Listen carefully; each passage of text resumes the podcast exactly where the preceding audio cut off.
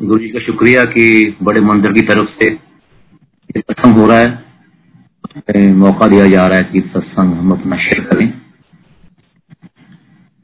गुरु जी के कृपा से गुरु जी ने हमको बहुत साथ रखा है। काफ़ी उनका आशीर्वाद है, जैसे सब पे है। तो शुरू करते हैं हम 1995 से। जलंधर मंदिर से, गुरु जी का मंदिर है जलंधर में डिफेंस कॉलोनी में 300 डिफेंस कॉलोनी तो 95 जून की बात थी शायद वो। उस टाइम पे मैं पर्सनली तो गुरु जी से इस लाइफ टाइम में नहीं मिला था। और मेरी वाइफ अनु राय और मेरी मदर जिनको आंटी बोलते हैं सब, ये गुरु जी के पास एक दो बार जाके आए थे।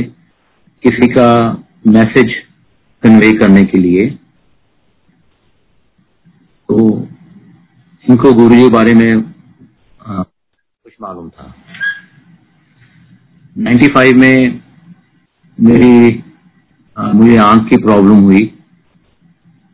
मेरी लेफ़्ट आई के रेटना के पीछे ब्लड ओवरफ्लो हो गया। उसके कारण थोड़ा सा धुंधला नज़र आने पड़ा नेट सी आ गई थी। तो सब टेस्ट किए गए। सब टेस्ट एकदम नॉर्मल थे। तो डॉक्टर्स को कोई रीजन नहीं मिल रहा था कि भाई ये क्यों हुआ है।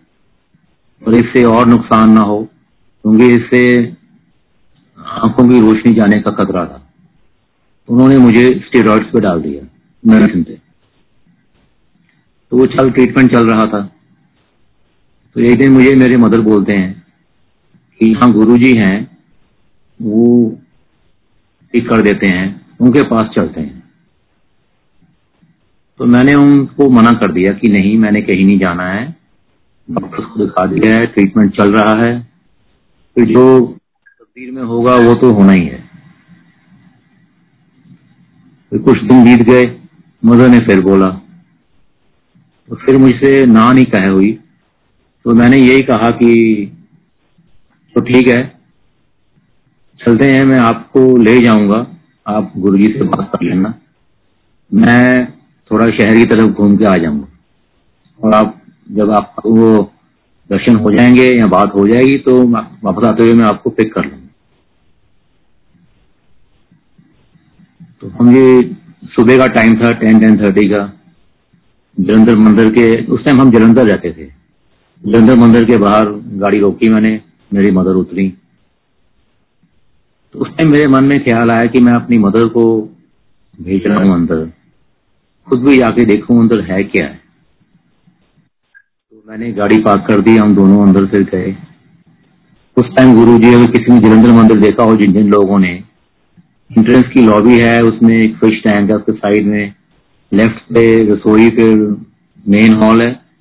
वो हॉल की दीवार के साथ लगकर फ़िश टैंक के पास गुरु जी नीचे बैठे हुए साथ में चार पाँच संगत उनके आसपास बैठी थी, बस इतने लोग थे। मेरे मम्मी ने मथा टेका, मैंने उनको प्रणाम किया। तो मम्मी ने बताया कि मेरा लड़का है जी, इसको ये ये प्रॉब्लम हुई है।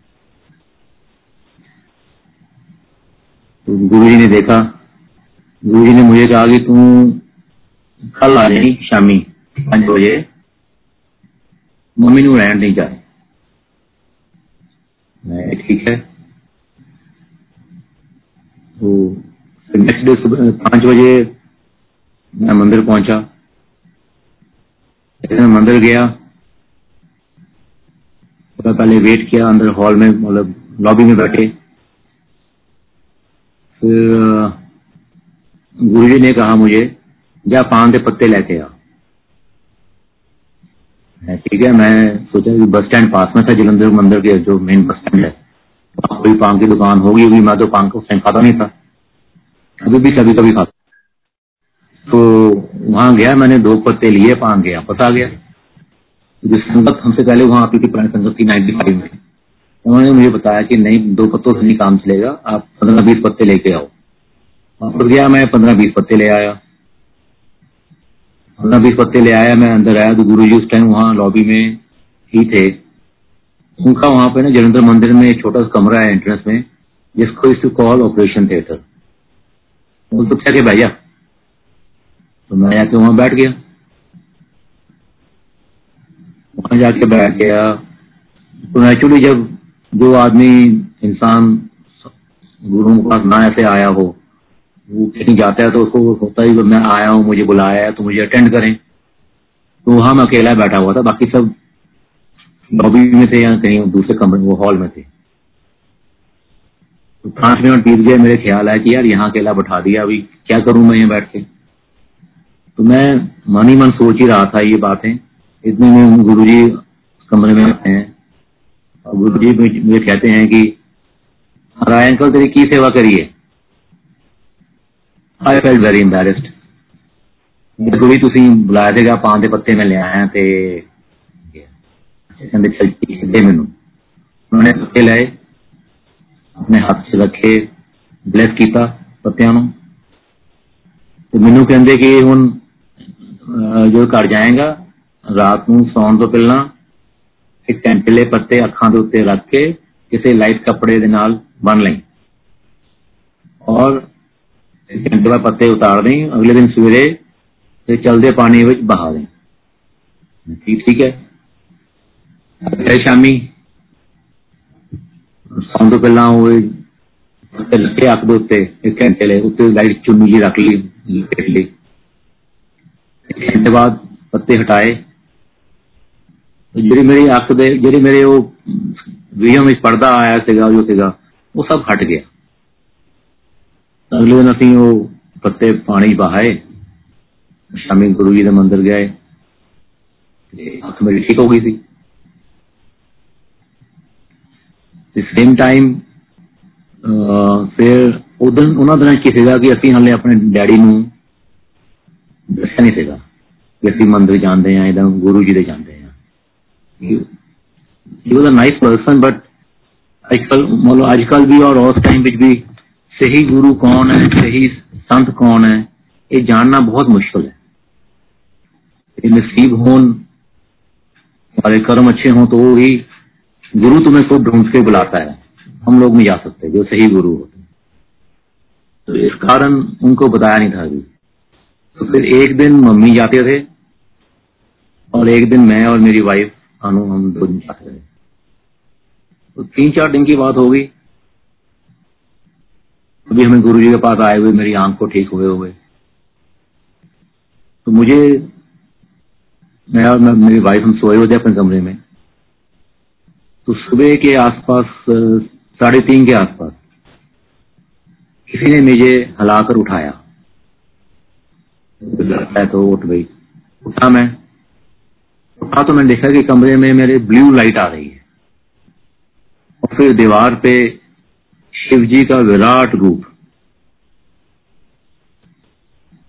वो एक जंगल मंदिर में फ़ोटो भी है शिव जी की खड़ी में थोड़ी सी बनी हुई है, जिसमें वॉच भी है। समथिंग उसके साथ सिमिलर फेस था। बहुत विराट रूप उन्होंने मेरी तरफ़ देखा, फिर उन्होंने राइट में और देखा। मैंने कहा, ये राइट में कहा देख रहे हैं? जब मैंने वहाँ देखा तो वहाँ गुरु जी खड़े थे। टोला पहना हुआ था, उनकी हाथ से, उनके हाथ से रोशनी आ रही थी, और उनकी सिर की जगह शिवलिंग था। ये 95 की बात है। तो अभी बड़ा मंदिर बन रहा था, तैयार नहीं हुआ। तो मैं तो सिख रिलीजन से ब्लॉग करता हूँ, और वैसे भी मैं गुरुद्वारे बहुत कम जाता था। मेरे भी साल में एक बार या दो साल में एक बार। हिंदू रिलीजन बारे में मुझे मालूम था कि भाई शिव जी के भगवान है, बस इतनी ही मेरी नॉलेज थी। एक सब चल रहा था तो मैंने फिर जब वाइफ को उठाया, मैं क्या जो वाइफ उठाते हैं अनु को। इसको उठाया तो सब बंद हो गए। तो नेक्स्ट डे हमारे, हमें गुरु जी के पास हमारी जाने की टर्न नहीं थी, मेरी मम्मी ने जाना था। और मैंने उस टाइम वाइफ को बता दिया था कि क्या देखा मैंने, पर हमने घर में किसी और को नहीं बताया। तो मेरे मदर को कुछ मालूम नहीं था। तो शाम को मदर जब गुरु जी के मंदिर में गई तो गुरु जी कहते, क्यों? मुंडे नु आपने शिव जी दर्शन कराते?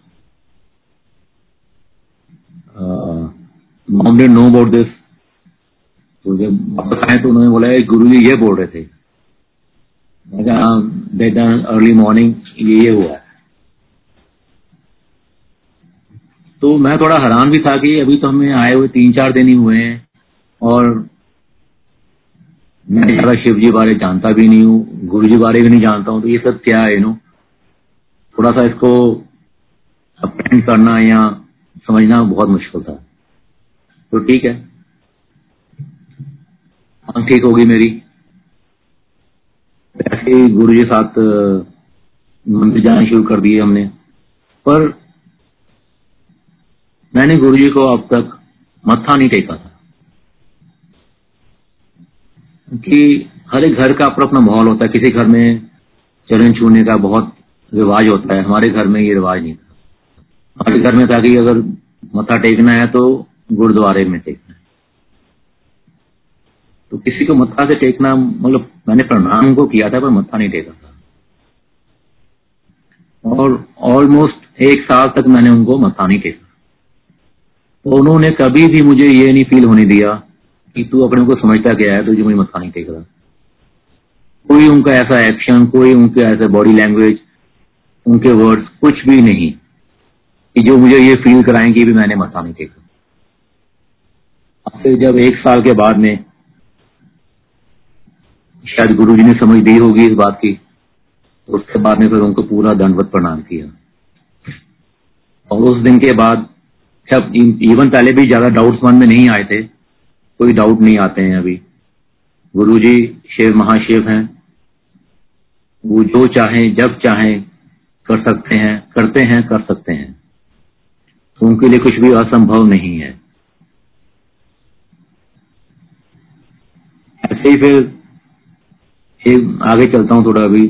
दिल्ली एम्पायर स्टेट में गुरु जी थे 2001 या दो की बात है। तो एम्पायर स्टेट में गुरु जी के साथ गुरु जी ने हमको अपने रूम में बुलाया हुआ था। वहाँ बैठे हुए थे। उनकी सेवा कर रहे थे। तो एक संगत कोई और पहले आई, बाहर बैठी थी हॉल में। गुरु जी ने उनको, दिल्ली संगत थी, उनको अंदर बुला लिया। उनको बोलो भी अंदर आ जाए। वो अंदर आए। तो गुरु जी ने इंट्रोड्यूस कराया उनको हमसे इन मिलो। दोनों पर आप ब्लाइंड केस ही। ये दो हज़ार एक या दो की बात है। गुरु जी मेरी आँख ठीक की थी नाइन्टी फाइव में। उसके बाद में गुरु जी ने कुछ नहीं बोला कि तू ब्लाइंड केस था, जरा ये। नहीं, कुछ भी नहीं गुरु जी ने बोला मुझे। और अभी थोड़ा चलते हैं और पीछे। 93 में हम दो भाई हैं। मेरा छोटा भाई है, मैं मैं एल्डर वन 93 में उसका कार एक्सीडेंट हुआ।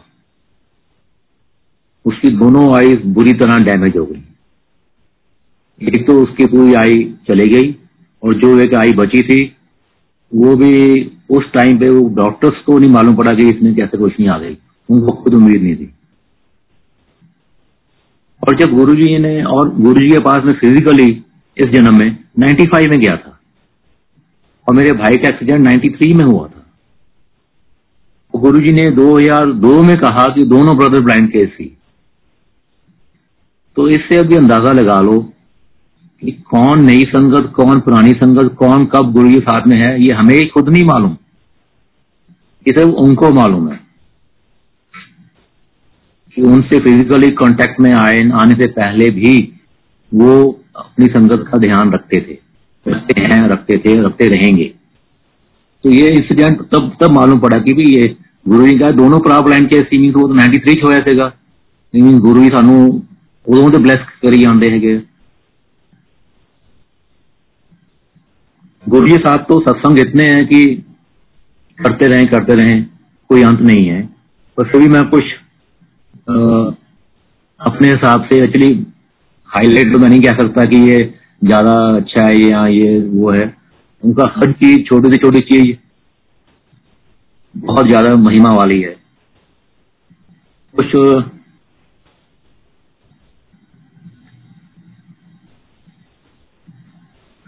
कुछ उनकी बातें उन्होंने जो कही, बातें कही हैं व्हाट्सएप पे भी काफ़ी मैसेजेस आते हैं गुरु जी के वचन। गुरु जी प्रवचन बहुत कम करते थे। तो शॉर्ट में एक एक वर्ड बोल दिया, या एक लाइन बोल दी, जिस, जिससे बात करनी है उसको खुद बुला लेते थे, उससे कुछ पूछ लिया।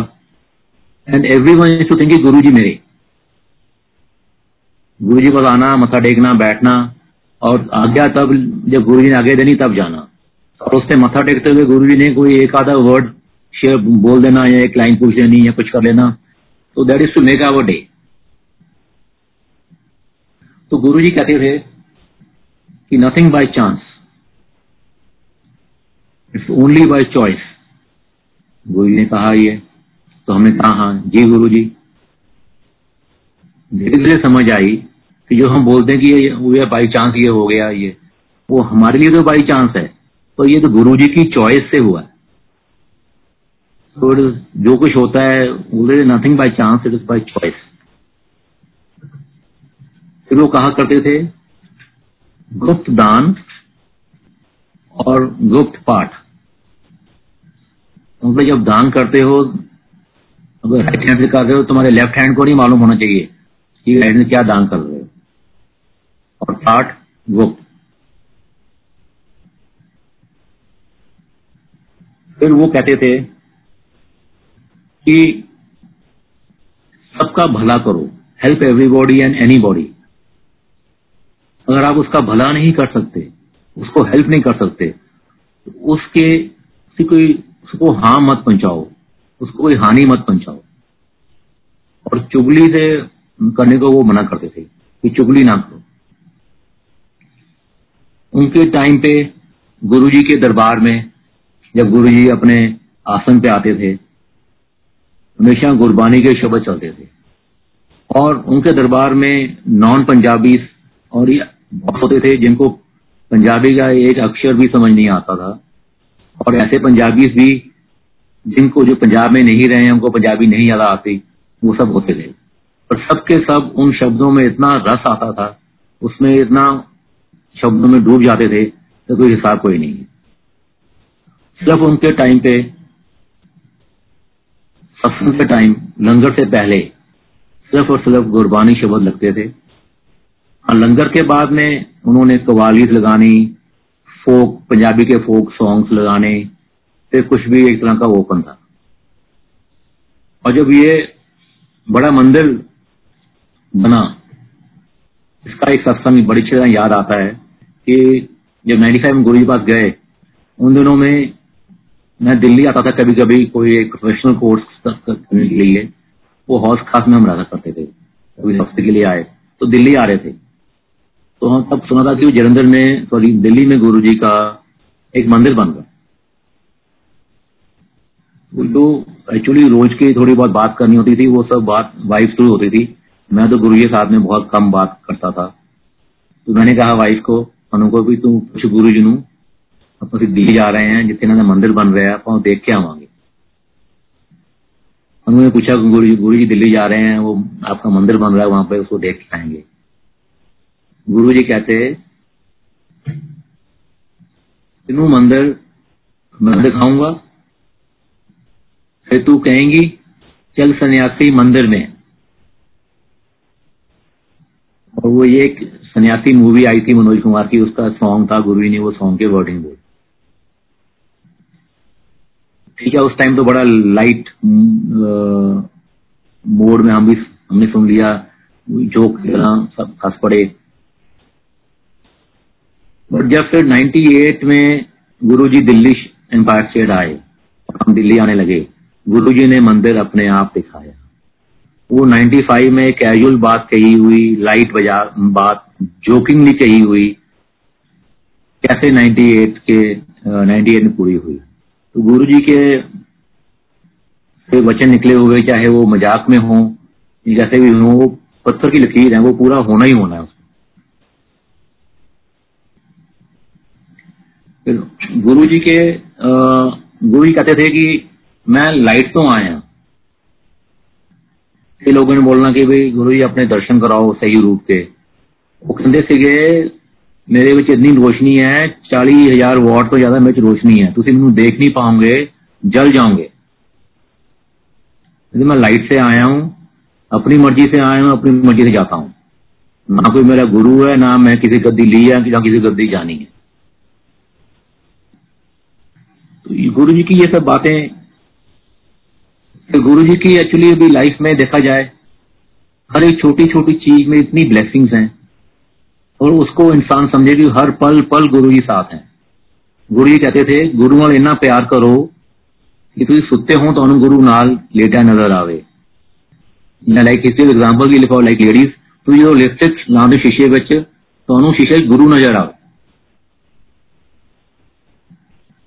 And Guru ji is to love his sangat, everybody. ਉਹ ਤਾਂ ਕਈਆਂ ਨੇ ਕਹਿਣਾ, ਗੁਰੂ ਜੀ ਨੂੰ ਪੁੱਛਣਾ, ਗੁਰੂ ਜੀ, ਤੁਸੀਂ ਫਲਾਣਾ ਬੰਦੇ ਨੂੰ ਬਲੈਸ ਕਰਤਾ, ਉਹ ਤਾਂ ਇਹ ਕੰਮ ਕਰਦਾ ਆ, ਉਹ ਇਦਾਂ ਠੀਕ ਨਹੀਂ ਆ, ਇਹ ਨਹੀਂ ਆ। ਗੁਰੂ ਜੀ ਕਹਿੰਦੇ ਕਿ ਸਭ ਨੂੰ, ਅਸੀਂ, ਮੈਂ ਤਾਂ ਸਾਰਿਆਂ ਦਾ ਕਲਿਆਣ ਕਰਨਾ ਹੀ ਕਰਨਾ ਆ। ਇਹੀ ਫ਼ਰਕ ਹੈ ਮਹਾਪੁਰਸ਼ ਵਿੱਚ ਔਰ ਤੁਹਾਡੇ ਲੋਕਾਂ ਵਿੱਚ। ਤਾਂ ਉਹਨਾਂ ਨੇ ਕਦੀ ਵੀ ਕਿਸੇ ਨੂੰ ਬੁਰਾ ਨਹੀਂ ਕਿਹਾ ਸੀ।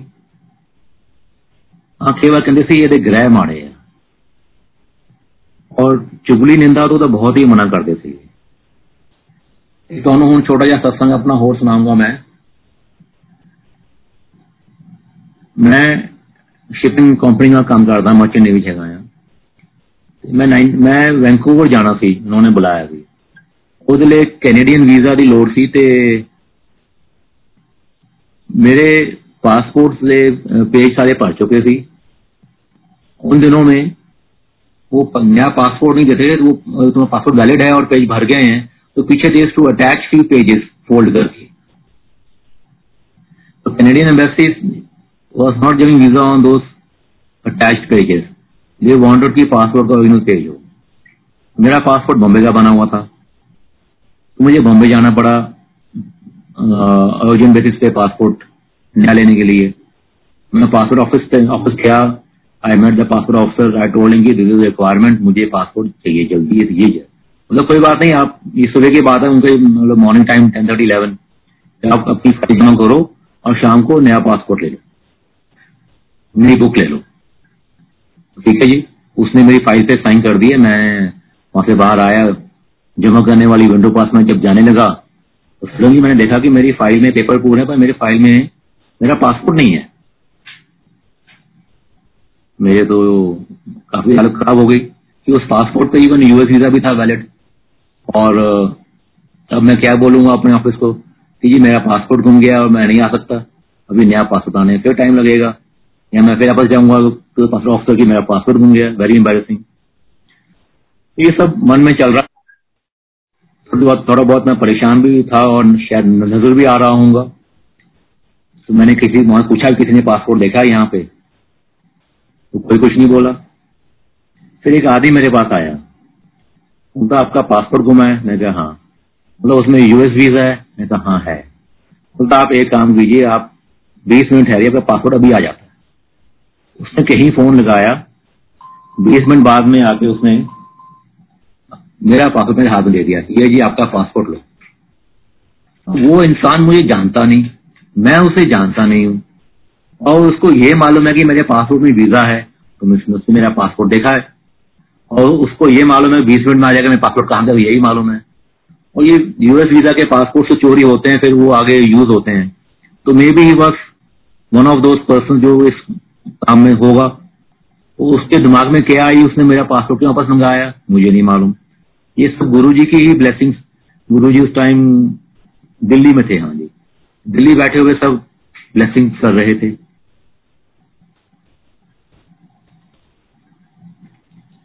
ऐसे अभी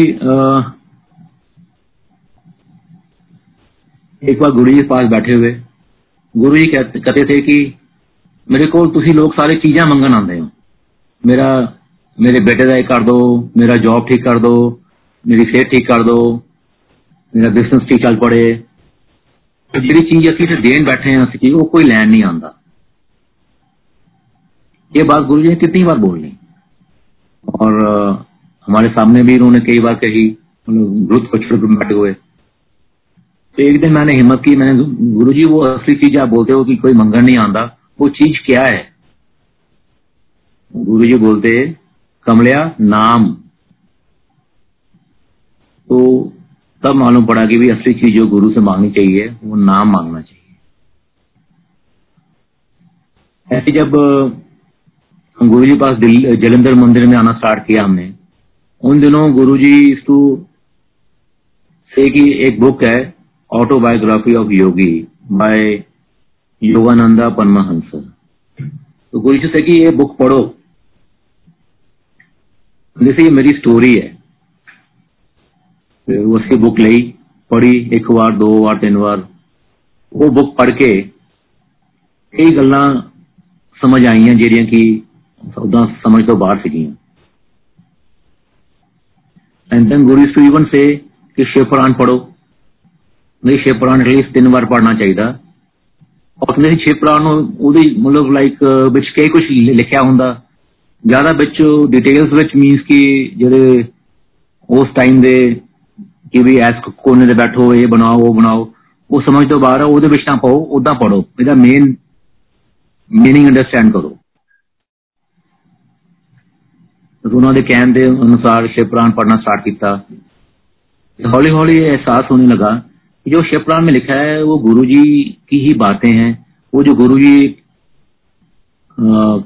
करते हैं, वो इसमें था। तो गुरु यीशु से कि मैं प्रैक्टिकल गुरु हाँ। ਤੁਹਾਨੂੰ ਮੈਂ ਪ੍ਰੈਕਟੀਕਲ ਕਰਕੇ ਦਿਖਾਉਂਦਾ ਆ ਕੋਈ ਹੈ ਜਿਹੜਾ प्रैक्टिकल करके दिखा सकता है। जो हम शिव पढ़ते हैं या और धार्मिक किताबों में पढ़ते हैं वो गुरु जी ने हमें अपनी लाइफ टाइम में एक्चुअली करके दिखाई हैं। वो प्रैक्टिकल मीन्स की वो जो चीज़ें रियल टाइम में दिखाई हैं, कि कैसे होती हैं। ऐसे ही गुरु जी की गुरु जी के ने अपनी खुद लिविंग बहुत सिंपल थी गुरु जी की and he to believe in simple living जैसे कि बंदे अहंकार नहीं करना चाहिए लिविंग सिंपल रखो। हाँ जी रब ने पैसे दिते तुम इफ़ यू हैव मनी उसको भोगो और उस पर अहंकार मत करो।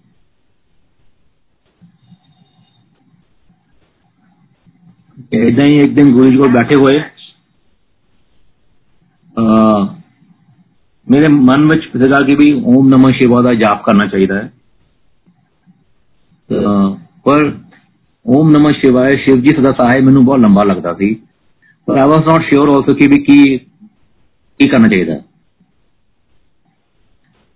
गुरु जी को बैठे हुए उदा ही मन च विचार ਸੀਗਾ ਕਿ ਇਹ ਪੁੱਛੇ ਗੁਰੂ ਜੀ ਨੂੰ ਤਾਂ गुरु जी कहते ऐसे बोलना चाहिए ओम नमः शिवाय शिव जी सदा सहाय तब ये बात क्लियर हुई कि ये पूरा मंत्र का ही जाप करना चाहिए।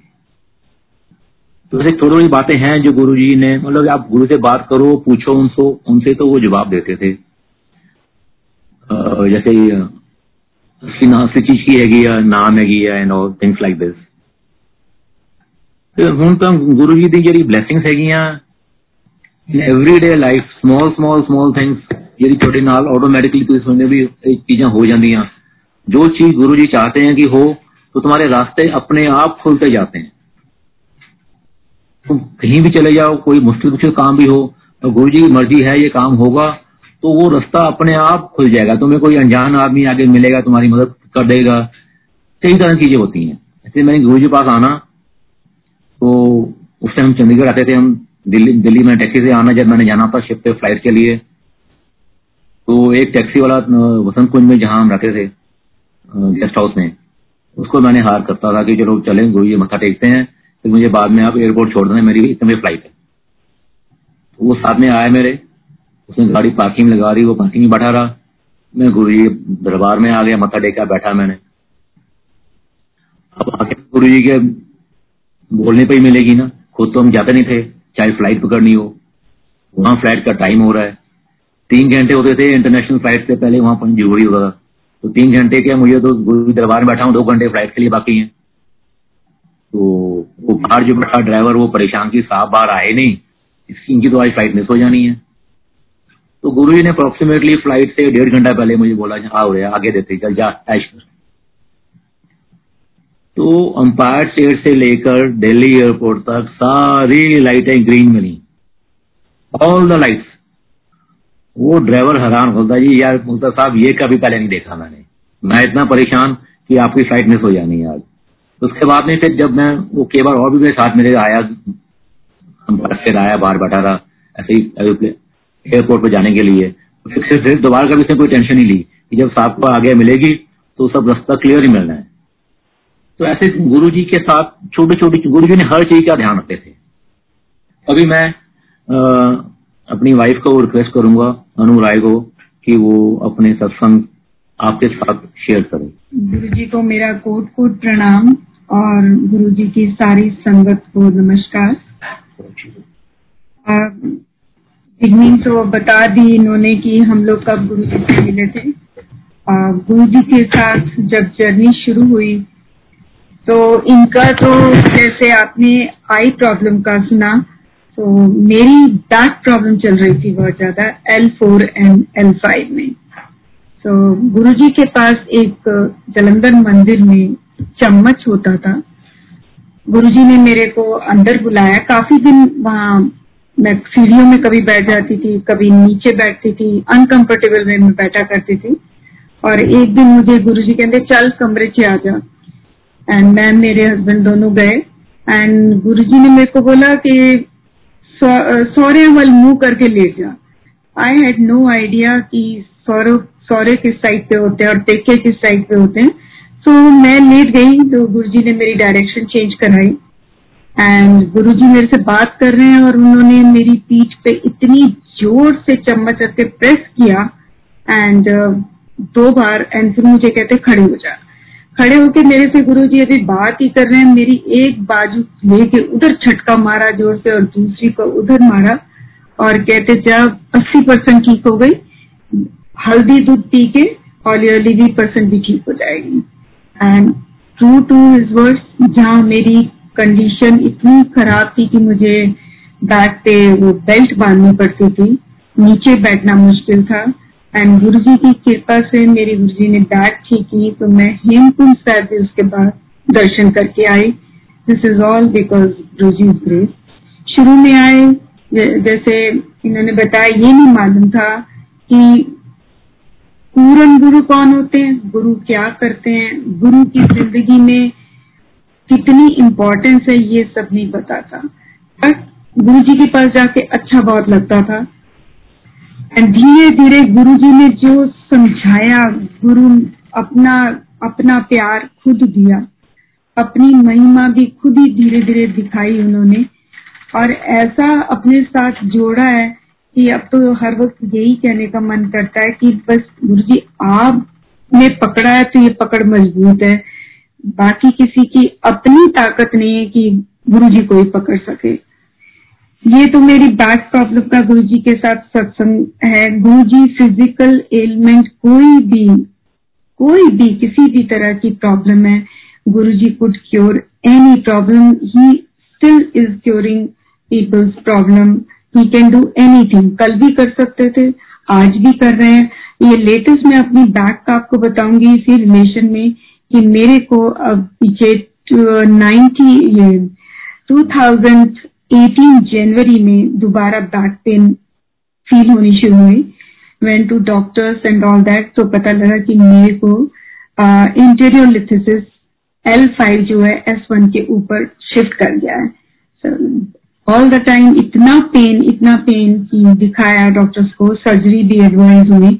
पर मुझे गुरु जी के साथ मेरी यही अरदास होती थी गुरु जी आप मुझे चलते फिरते रखो, ठीक रखो। सो मच सो कि मैं बेड पे मुझे काफ़ी लेटना पड़ता था and I use to ask my husband कि मैं चल पाऊँगी, मैं ठीक से फिर वही नॉर्मल लाइफ लीड कर सकूँगी।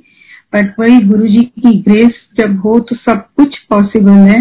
I am with his grace I met doctors RR maybe I met the senior doctor, then I went to Fortis also. पर एवरीवेयर एवर आई वेंट तो डॉक्टर का पहला ये होता था कि it is miracle the way you are walking around so वही his grace कि वो कहते जो आप जैसे चल रहे हो ऐसे ही चलते रहो. अवॉइड सर्जरी बिकॉज़ स्पाइन की सर्जरी इतनी सिंपल नहीं होती है। So this is Guru ji grace at this after his माँ समाधि that is still keeping my back so fine. गुरु जी की लंगर की इतनी ज़्यादा महिमा है लंगर प्रसाद की कि एक बार हम जलंधर मंदिर में खड़े थे आ, हम लोग उसी दिन पहले चंडीगढ़ से जलंधर जा रहे थे। रास्ते में मेरे को बर्निंग शुरू हो गई बहुत ज़्यादा। सो थोड़ा रुके मैंने देखा कि मेरे जैसे जिसको हर्पिस बोलते हैं जिन्हें उसकी तरह ब्लिस्टर्स होने शुरू हो गए। So by the time Jalandhar पहुँचे, इतनी ज़्यादा जलन मुझे हो और अनकंफर्टेबल की we went to skin specialist he said मैंने पहली बार ये नाम सुना था कि हर्पीस क्या चीज़ होती है. एंड ही सेड कि आप कैलामाइन लोशन लगाओ और it will take two to three weeks to subside same evening we went to Guruji's mandir langar प्रसाद जब हो गया, आज्ञा के टाइम पे खड़े थे, गुरुजी खड़े थे तो हम लोग साइड पे खड़े थे। तो जब गुरुजी ने मेरी तरफ़ टर्न किया तो मैंने गुरुजी को, हमारी फैमिली में एक शादी भी थी उन दिनों में। तो मुझे लगा कि ऐसी हालत में तो कपड़े भी नहीं पहने जा सकते अच्छे। तो वैसे ही गुरु जी के साथ मैंने खड़े होकर बोल दिया एकदम कि गुरु जी मेरे से जले हुए हो गया, हर पीस हो गया। गुरु जी मैंने ले, लंगर खा लिया ठीक हो गई। And true to Guru ji word he said वो सच तो है, होया, था ही था, पर वो मेरे लिए था कि नेक्स्ट मॉर्निंग सारे ब्लिस्टर्स के ऊपर ब्राउन क्रस्ट आ गया। And I had just put calamine lotion for one night after that I didn't do anything and I was absolutely fine so ये गुरु जी की लंगर प्रसाद, लंगर की महिमा कि उनके जो प्रसाद जो उनको एक बार लंगर जो भोग लग जाता है गुरु जी को सो उसमें तो फिर वो सबके लिए ब्लेसिंग्स अपनी डाली देते हैं। जलंधर मंदिर में गुरु जी जल प्रसाद देते होते थे। उनके पास एक रुद्राक्ष की माला होती थी। एंड उस एक कोई सेवादार प्लेट जो थाली जो होती थी उसमें जल ग्लास होते थे।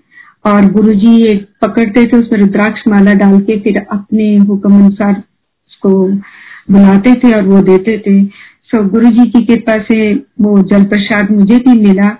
और मैं आज तक उतना वो जल प्रसाद का स्वाद बताना बड़ा ही मुश्किल है। जैसे जैसे वो अंदर उतरता गया, ऐसे लगता गया कि बस पूरे हर चीज़ अंदर की गुरु जी की कृपा से भर गई हो।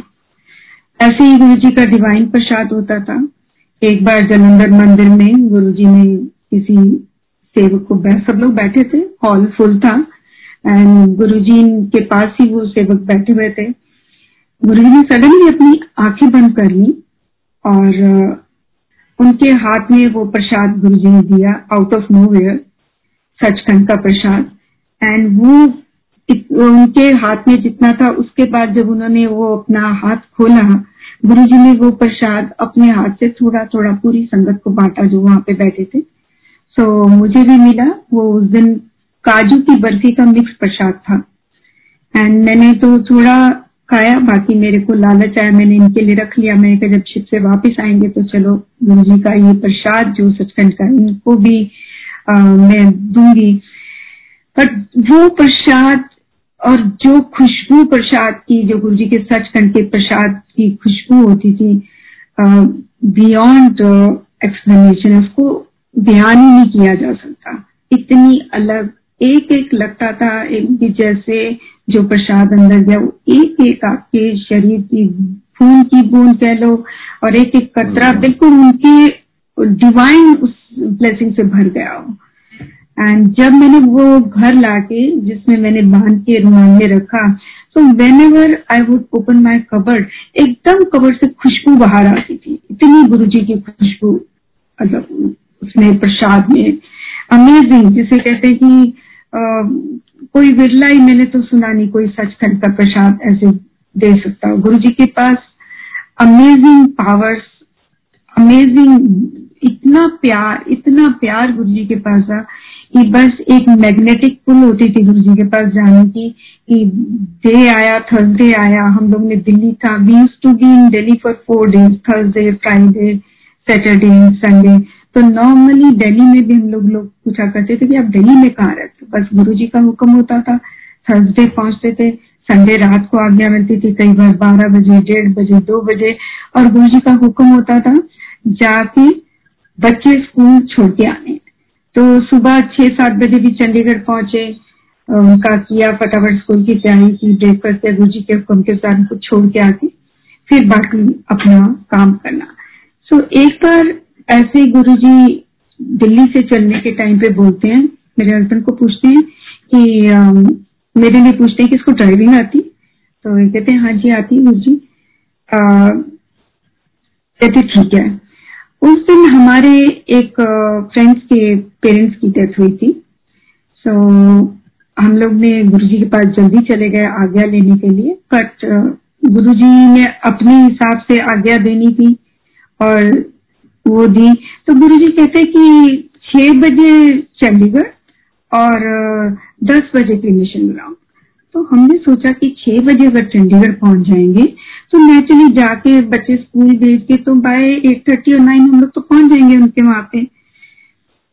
इट हैपन सो कि जीरकपुर चंडीगढ़ से पहले आता है। इनको बहुत नींद आने लग गई एंड ही सेड कि मेरे से गाड़ी नहीं चल रही, तुम चला मैंने गाड़ी, उसके बाद मैंने चलाई चंडीगढ़ तक। जाके ही straight way went to bed and slept मैंने बच्चों को स्कूल के लिए तैयार किया, उनको स्कूल छोड़ के आई जाके आके एंड आई फेल्ट खाना वाना जो किया सब तो आई फेल्ट वेरी टायर्ड मुझे भी लगा, चलो, अभी तो टाइम है जाने में तो मैं भी लेट जाती हूँ। और मैं भी लेट गई। पर जब मेरी, हम दोनों की आँख खुली तो इट वॉज़ नाइन थर्टी तो जो गुरु जी ने बोला था कि छह बजे चंडीगढ़, दस बजे उधर तो पूरे जब हम पहुँचे तो दस बजे वहाँ पहुँचे। तो गुरु जी को सब पता होता था कि हम कितने बजे चंडीगढ़, कोई पूछता था आप कितने बजे चंडीगढ़ से चले? इससे पहले कि हम जवाब देते गुरु जी जवाब दे देते थे डेढ़ बजे चले। उनको एवरीथिंग वो कहते कहते देते थे ना मेरी टीवी हमेशा ऑन रहती है। तो गुरु जी जब अपने किसी सेवक को, अपने किसी भगत को किसी संगत के पास घर पे भी ठहराते थे तो गुरु जी का टीवी हर वक्त ऑन रहती थी कि वुड नो कि उनकी संगत वहाँ पे, उनका भगत कैसे रह रहा है, वहाँ कैसे रखा जा रहा है। और आज भी ये बात मैंने हंड्रेड परसेंट श्योरिटी के साथ कह सकती हूँ कि गुरु जी की टीवी आज भी ऑन है। आज भी वो देख रहे हैं सही, गलत सब कुछ देखते हैं। सब अपने भक्तों को आज भी वैसे ही संभाल रहे हैं, जैसे पैसे, पहले संभालते थे गुरु जी तो उनकी कृपा तो अनंत उनकी है, कोई उसकी लिमिट नहीं है उनकी ब्लेसिंग्स की गुरु जी की। ऐसे गुरु जी की मेरे, हमारे everything Guru ji has graced every aspect of our life was it my husband promotion my health Guru ji के पास आने से पहले मेरी हेल्थ काफ़ी गड़बड़ा जाती थी। सो मच सो कि ऐसी सिचुएशन क्रिएट होती थी कि I use to be use to be use to get admitted in the hospital in emergency so Guru ji का कब धीरे धीरे गुरु जी ने उनकी ग्रेस से कृपा करते गए कि वो तो कहीं पास ही लगता है हर चीज़ को। Then I had this eczema problem वो भी गुरु जी ने मेरी कब ठीक कर दी, मुझे पता ही नहीं चला। एक्जिमा होना अपने आप ही बंद हो गया। तो गुरु जी को संगत जैसे ही मथा टेकती थी दरबार टेकती थी गुरु जी को सब पता होता था कि किसको क्या प्रॉब्लम है, इसके कर्म कैसे हैं बिकॉज़ हम सारी संगत अपने अपने कर्मों से बंधे हुए हैं। एक तो हम लोग लेके आए हैं और उस पर गुरु जी ने कृपा करके उसको जो साफ़ किया है तो गुरु जी की मेहर तो गुरु जी कहते थे ना, मैं नब्बे परसेंट कर्म करते ना सौ परसेंट सेफ्टी रखना दस परसेंट। रखना ताकि रब नु ना भूल जाओ। तो उनका पर्पज सिर्फ़ अपनी संगत को ब्लेस करने का कृपा करने का हमको अपने साथ जोड़ने का कुछ हमारे पिछले कहते थे दस साल की जिसकी पक्ति होंगी मेरे को लाना है। तो हम कुछ पुण्य कर्मों के कारण गुरु जी के साथ जुड़े हुए हैं। गुरु जी कृपा कर, इतनी कृपा करते हैं कि उनका पर्पज जो मेन अपनी संगत के लिए यही था, चाहे आपकी फ़िज़िकल हेल्थ ठीक करने के बाद, आपकी फाइनेंशियल प्रॉब्लम ठीक करने के बाद, कि आप परमात्मा से जुड़े, सच के रास्ते पे चढ़ें, जो अल्टीमेट गोल है एक ह्यूमन फॉर्म का, इस लाइफ टाइम में अचीव करने का his main purpose was to meet every one towards so that Guru ji के पास आते आते ग्रेजुअली जो हमने महसूस किया जो मैंने अपने अंदर महसूस किया कि it was a three sixty degree turn of my own being बिल्कुल हर चीज़ जो पहले जो था सब कुछ उसके गुरु जी के पास आने पर टोटल ट्रांसफॉर्मेशन टोटल चेंज अगर कहीं आता है तो गुरु जी के दरबार में ही आता है। सो so, एक दिन गुरु जी के पास जब भी बैठना, सेवा करनी तो गुरु जी यही कहते थे कि आज मैं इन करोड़ा पाठ की कमाई देती। कौन अपने पाठ की कमाई दे सकता है? सिर्फ़ गुरु। अपनी कमाई से सारी खैर भंडार उनका है। पर इतना कह देना कि मैंने अब इन्हें पाठा की कमाई दी। It's very very big thing so एक दिन गुरु जी के पास हम बैठे हुए थे तो गुरु जी अचानक कहते हैं my I don't have a brother he passed away very early so Guru ji मुझे कहते हैं डेथ वॉज़ एक्सीडेंटल डेथ तो गुरु जी मुझे कहते कि तेरे ब्रदर की मुक्ति नहीं हुई। एंड uh, मैंने तो कभी गुरु जी से कोई बात नहीं की ना अपनी कभी कोई प्रॉब्लम बताई। बट मुझे इतना पता था कि honour of my brother use to come in my dreams तो गुरु जी कहते तेरे ब्रदर की मुक्ति नहीं हुई एंड तेनू आके परेशान कर दैट मीन्स कि whenever I would see him in my dreams I would feel the pain of separation and it um, give me a lot of pain and make me upset. So I said, Haji Guruji, because I had uh, मुझे समझ नहीं आया कि मैं इसके बाद क्या बोलूँ गुरु जी को। एंड आफ्टर वन ईयर गुरु जी मुझे कहते कि तेरे ब्रदर की मुक्ति कर देती। इतनी बड़ी बात, मुक्ति कौन दे सकता है? हमको जन्म, मरण, वो कहा, किस जूनी में, इन जूनियों से मुक्त कौन करा सकता है? परमात्मा महाशिव खुद। और वही गुरु जी ने मेरे, हमारे साथ ये सब चीज़ें गुरु जी ने प्रैक्टिकल करके हमें एहसास दिलाया कि गुरु जी है कौन? ही हमें समझ नहीं थी, पर धीरे धीरे उन्होंने एहसास दिलाया। और जब गुरु जी ने बोला कि शिव पुराण मेरे को टाइम टू टाइम गुरु जी ने डिफरेंट डिफरेंट पार्ट दिए करने के लिए। एंड जब मुझे गुरु जी ने शिव पुराण पढ़ने के लिए बोला, जब मैंने पहली बार पाठ किया शिव पुराण का तो पूरा ऊपर से गया, कुछ समझ नहीं आया, पर गुरु जी का हुक्म था कि इसको पढ़ते जाओ, पाठ करते जाओ, तीन बार करोगे, फिर समझ आना शुरू होगा, फिर किया, करते गए। पर अब धीरे धीरे इतने बार करने के बाद, अब उसका एक एक वर्ड पाठ करने के बाद ऐसा लगता है कि मैं हर उस वर्ड में, हर उसमें चैप्टर में जो वो शिव जी के बारे में बता रहे हैं तो साक्षात गुरु जी का ही था। बट हमको गुरु जी ने वही सब, जैसे मेरे हस्बैंड ने बताया प्रैक्टिकली बताया। उस वक्त शायद हम शिव पुराण को न समझ पाते पर जो गुरु जी कर रहे थे, उस, वो हमारे साथ जो ब्लेसिंग दे रहे थे और अपने को अलग अलग उसमें गुरु जी समझाने की हमको स्मर्थ बुद्धि दे रहे थे पर वो आज मैं जैसे कहती गुरु जी जब कहते थे कि सत्संग सुनाओ तो सत्संग सुनाने वाले का भी कल्याण और सुनने वाले का भी कल्याण। शिव पुराण में भी अगर आप पढ़ेंगे तो उसमें लिखा है कि जो शिव पुराण का वक्ता होता है जो उसका पाठ करता है और जो श्रवण कर रहे होते हैं दोनों का कल्याण होता है। सो so, वो तो जो उस टाइम पे लिखा गया शायद हम लोगों की समझ में ना आता पर गुरु जी ने उसको सब चीज़ को इतना सिंपल कर दिया हम लोगों के लिए अपनी संगत के लिए कि उस रास्ते पे चलना सबके लिए गुरु जी ने बहुत आसान कर दिया है।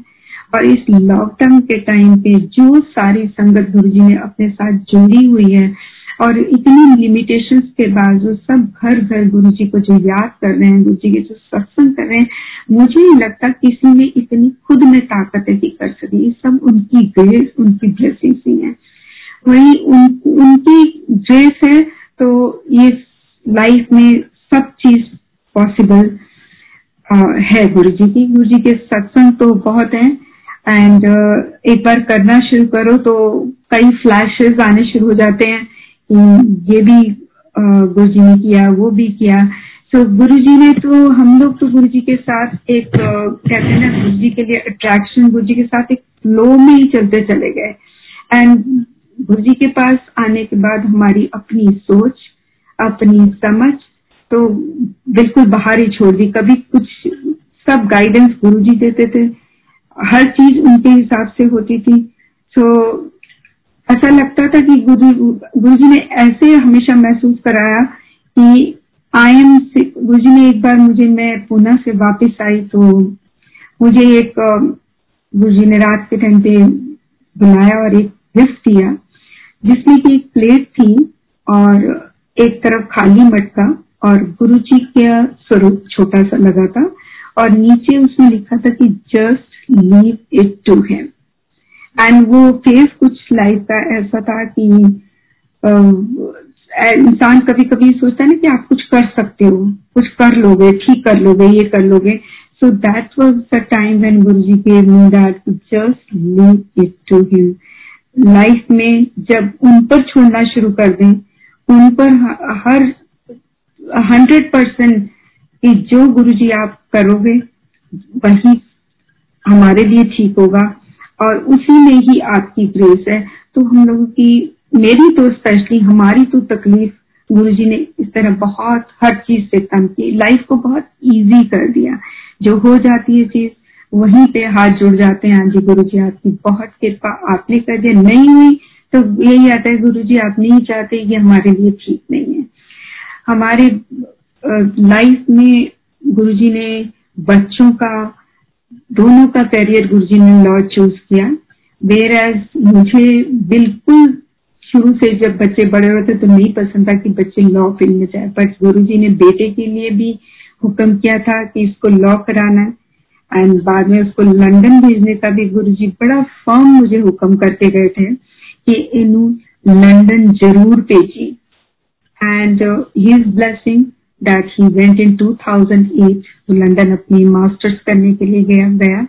सो कृपा उनकी थी, उन्हीं की ग्रेस वचन उनके थे। और क्यों किए थे उस वक्त वचन? Because he could work also in Delhi but नहीं, पर जो हुक्म था वो तो होना ही होना था।